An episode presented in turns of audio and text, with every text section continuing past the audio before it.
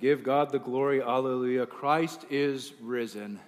He is risen indeed. In John chapter 16, Jesus said, In that day you will ask nothing of me. Truly, truly, I say to you, whatever you ask of the Father in my name, he will give it to you. Until now, you have asked nothing in my name. Ask, and you will receive, that your joy may be full. Well, grace, mercy, and peace be to you, brothers and sisters in Christ. Uh, one of the greatest joys, I think, of being a parent is listening to your child talk. There is joy in hearing your little one's first word, right? And of course, one of the first things that the, the, your child learns is to ask for things right? It usually starts with one word. Whatever that thing is that they want, they will point to it and they will say it. And then will come two other words I want whatever that is, right? At some point, parents, we teach our children that there's a more polite way to ask for things, like, may I have, please, right? But there is something special, there's something joyful for parents knowing that their child is speaking to them is communicating with them, sharing their needs, and knowing, and knowing that God has put you in this vocation to care for them. Now, different perspective. Children, I would argue, are grateful to have parents to whom they can speak, to know that there is someone there who cares enough to listen, to trust that there is someone who will provide for what's requested. So parents love to hear their kids talk, and kids take comfort in the fact that parents listen. Well, brothers and sisters in Christ, this is true of our Heavenly Father as well. For he loves to hear his children speak to him. He delights in the prayers of his children. He hears, he, he listens, and he acts. There is comfort for God's children in this that we can speak to our Heavenly Father anytime, any place, with any request or concern, complaint, or thanksgiving. Now, of course, right, we would not have that confidence or that access to the Father unless for Jesus, our brother, who first taught us to pray. He gives us the words to speak and forms the language of our prayer as he teaches us to pray, Our Father. In this, we learn what we are to ask for and we learn what the Heavenly Father desires to give to us.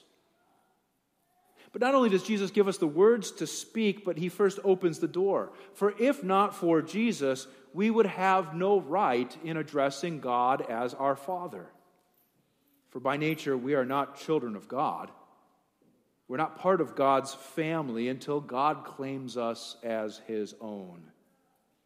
We were brought into this world in sin and naturally cut off from the Father. But Jesus graciously deals with our sin and he opens the door to the Father's family. Jesus takes his sin, or our sin upon himself, and he puts it to death in his crucifixion. He leaves our sin in the tomb as he rises again on the third day. When we were baptized, when Tegan was baptized, the Holy Spirit brings Christ's death and resurrection to us. Buried in the waters of holy baptism, our sin remains in the font, and we are raised to new life in Christ. And then in this communion of saints, in the church, we are taught according to our Lord's command and promise to pray, Our Father. So it's in and through the church that we learn how to speak, we learn what to say, and we grow in our faith, trusting that our Heavenly Father hears us for Jesus' sake. And that is great comfort. Now, any parent among us has had a child ask the same thing over and over again, or call out relentlessly, Mom, Mom, Mom, Mom, Mom. You've been there, right? Until they get a word from their parents. Why, why do kids do that? Well, it's because they want a response from their parent, they want to be acknowledged. They want to hear their parents' voice speaking to them, guiding them, assuring them, and providing for them.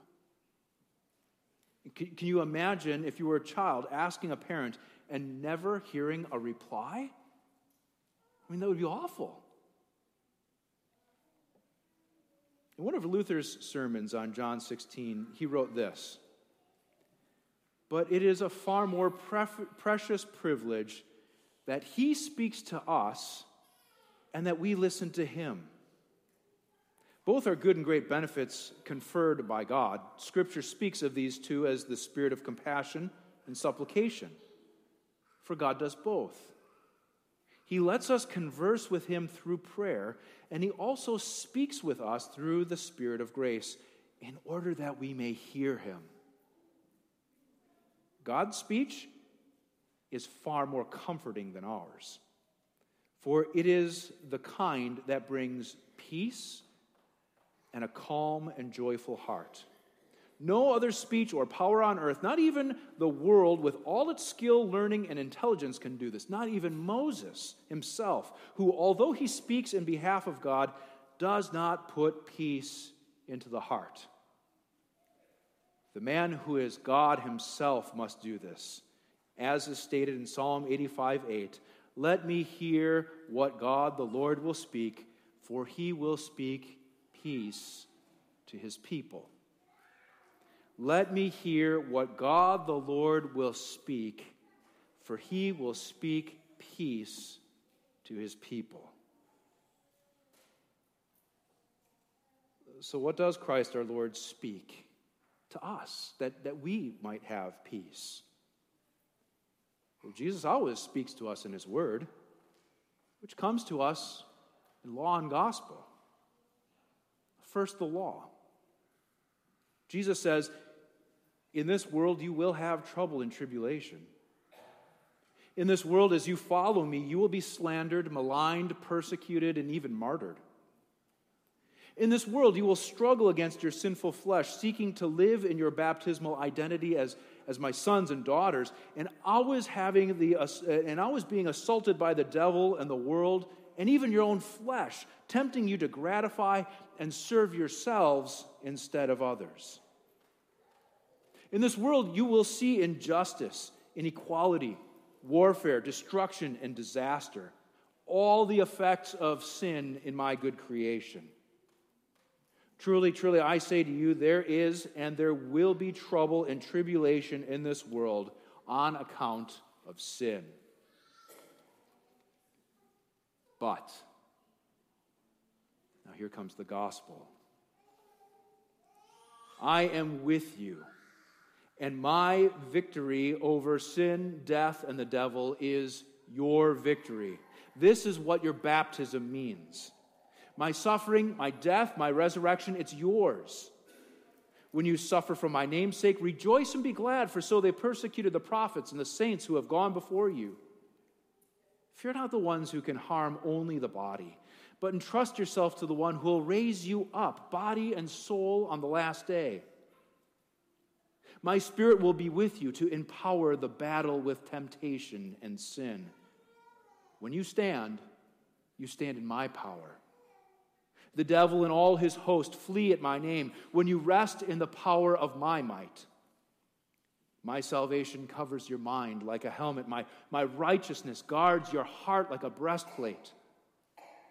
And if you lose a battle to temptation into sin, take heart. I have won the war. Today, my mercy calls you. Return to me, confess your sin, and receive again forgiveness and restoration, that you would live the new life that I have given to you. Oh, you may be brought low, but I will lift you up. I have won the victory, and I gladly share it with you. And when you hear of wars and rumors of wars, and you see nations rise against nations, and fires rage, and the earth quake, and bloodshed, and violence, and, and injustices persist, and the widowed, and the orphaned, and the alien, and those who are on the fringe of society are swept under the rug, take heart. I am making all things new. And I am calling you, and I am empowering you by my Spirit to do your part in the care of my creation. Serve for the good of others where you are able and in vocationally appropriate ways. Reflect my good and gracious care for those in need. Show mercy, practice good stewardship, and trust that your labor, the labor that I have given you to do, is not in vain, for I have overcome the world. My words are meant for your comfort, consolation, and peace. Therefore, take them to heart and consider that I, Jesus Christ, have won the victory.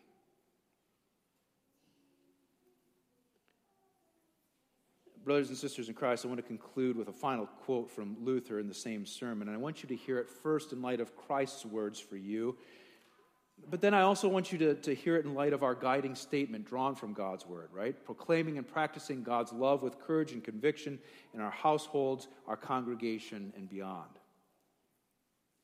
Luther writes A Christian must accustom himself to think about Christ's victory, the victory in which everything has already been accomplished and in which we have everything we should have. Henceforth, we live only to spread among other people the news of what Christ has achieved. We must do so by exhorting them with words and with our examples to give thought to the victory of Christ that he has won for us and has given to us. For this victor has accomplished everything. There's nothing for us to add to it, to what he has done, neither the blotting out of sin nor victory over the devil and death. Everything has already been laid low. Henceforth, our suffering and our fighting, they're no real battle. They're only a prize or a part of the glory of this victory for our sufferings. Yes, the suffering and the blood of all the martyrs and the saints would not gain the victory for us. It is impossible for us to defeat and to trample underfoot sin, death, and hell by what we do. For here my fighting comes too late. If I am to have comfort and peace, the battle must have already been won beforehand, and the victory must be there. I, says Christ, have already accomplished this. But accept it and make use of my victory by singing about it, glorying in it, and making a show of it. Just be of good cheer. Brothers and sisters in Christ, the victory over sin, death, and the devil is ours behalf of Christ. He is our source of peace. Jesus teaches us to pray and assures us that the Father hears us and speaks to us by his word. He is our source of joy. Jesus has called us to this time and place of our households, this congregation, and beyond to live out our lives in confidence to Him. For Jesus is the source of our conviction and courage, and He is ever the subject of our joyful proclamation. So, dear brothers and sisters in Christ, though in this world we will have trouble, take heart, for Christ Jesus has the victory. Amen. May the peace of God, which passes all understanding, guard our hearts and minds in Christ Jesus, the victorious one. Amen.